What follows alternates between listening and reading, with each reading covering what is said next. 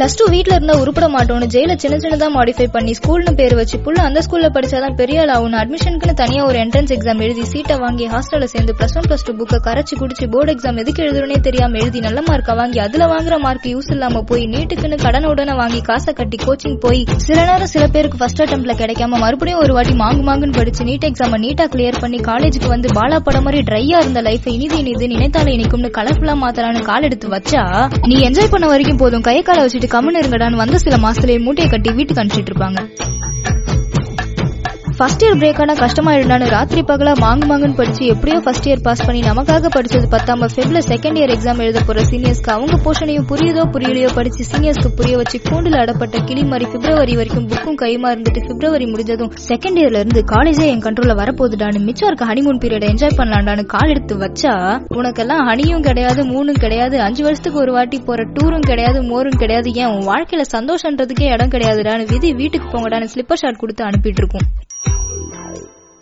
எக்ஸாமுக்கு மூணு மாசம் முன்னாடி படிக்கலான புக்கை திறந்தா நம்ம தலைவர் Robins father Robins mother Robins baby Robins புக்குங்களுக்குள்ளேயே ஒரு நியூக்ளியர் ஃபேமிலி உருவாக்கி வச்சிருப்பான். நமக்கும் அதை விட்டா வேற வழியிலன்னு படிக்க ஆரம்பிச்சா அதுல எது நிஜமான பாயிண்ட் எது கதனை பிரிச்சு ரெண்டு செப்பரேட் புக்கே எழுதிடலாம். இருக்கிற நாலு சப்ஜெக்ட் அங்கேயும் இங்கேயும் அரைமுறைமா படிச்சுட்டு பத்தாவதுக்கு ஜூனியர் பசங்களை வேற இதை சொல்லித்தா அதை சொல்லித்தான்னு உயிரை வாங்கிட்டு கண்ணுல தண்ணியோட மனசுல பயத்தோட எக்ஸாம் ஹாலுக்கு போனா கொஸ்டின் பேப்பர்ல வச்சாம் பாரு நமக்கு ஆப்பு. எங்க ஃபர்ஸ்ட் பேப்பர்ல இருக்க வேண்டிய கொஸ்டினை செகண்ட் பேப்பர்ல கேட்டா கூட மனசாரிடுங்க. ஆனா பேத்தோ கொஸ்டினை மைக்ரோலியும் மைக்ரோ கொஸ்டினை பேத்தோலியும் நல்லா சிக்கன் பிரியாணில கேசரிய போட்டு பிசைஞ்ச மாதிரி கொடூரமான காம்பினேஷன்ல கேட்டிருந்தாங்க பாருங்க. அதை தான் தாங்கிக்க முடியல. காந்தி காலத்திலே தடை பண்ண ரிகர்சியா கொஸ்டினுக்கு கூட பசங்க எப்படியோ படிச்சதை வச்சு மேனேஜ் பண்ணி மானிய தேனை பொன்மானி எல்லாம் போட்டு எக்ஸாம் எழுதி பிராக்டிகல்ஸ்ல அவமானப்பட்டு அப்பாடா எக்ஸாம்ல முடிச்சிட்டோண்டான்னு பெருமூச்சு விட்டா மாஸ்க் போட்டு மூக்கை மூடிக்கொண்டு வீட்டுக்கு செல்லவும்னு அனுப்பி விட்டுருப்பாங்க இங்க வந்து நிம்மதியா இருக்க முடியும்னு நினைச்சீங்களா? நெவர் ரிசல்ட் இன்னைக்கு வருமோ நாளைக்கு வருமோ? பாஸ் போடுவாங்களோ ஃபெயில் போடுவாங்களோன்னு அந்த வேதனை இருக்கே அந்த வேதனை.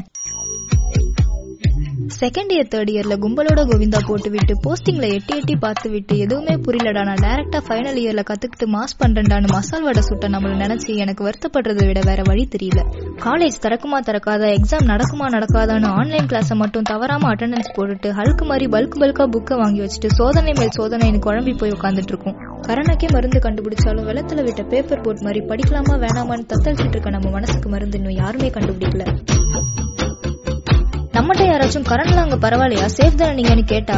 நாங்கெல்லாம் கரண்டால தான் பல்லு விளக்குறது குளிக்கிறது சாப்பிடுறது தூங்குறது எல்லாம் மண்டபத்திரம் போங்க தம்பின்னு கரணாவே அவமானப்படுற அளவுக்கு அசிங்கப்படுத்தி அனுப்பிடுவோம். ஆமா நம்ம சிஆர்ஆர்ஐ மக்கள் ஜனத்தொகையில நீ செல்ஃப் குவாரண்டைன் பண்ணலனா தான் அதிசய பிறவியே. நான் கரோனாவை பார்த்து ஒன்று மட்டும் கேட்க ஆசைப்படுகிறேன். ஏண்டா எங்களையும் மதிச்சு பாராட்டி பட்டம் கொடுக்கிற ஒரே நாள் அது மட்டும்தான்? அது உனக்கு பொறுக்கலையாடா? ஏடு கொண்டலவாச ஸ்ரீ வெங்கடேஷா. கோவிந்த கோவிந்த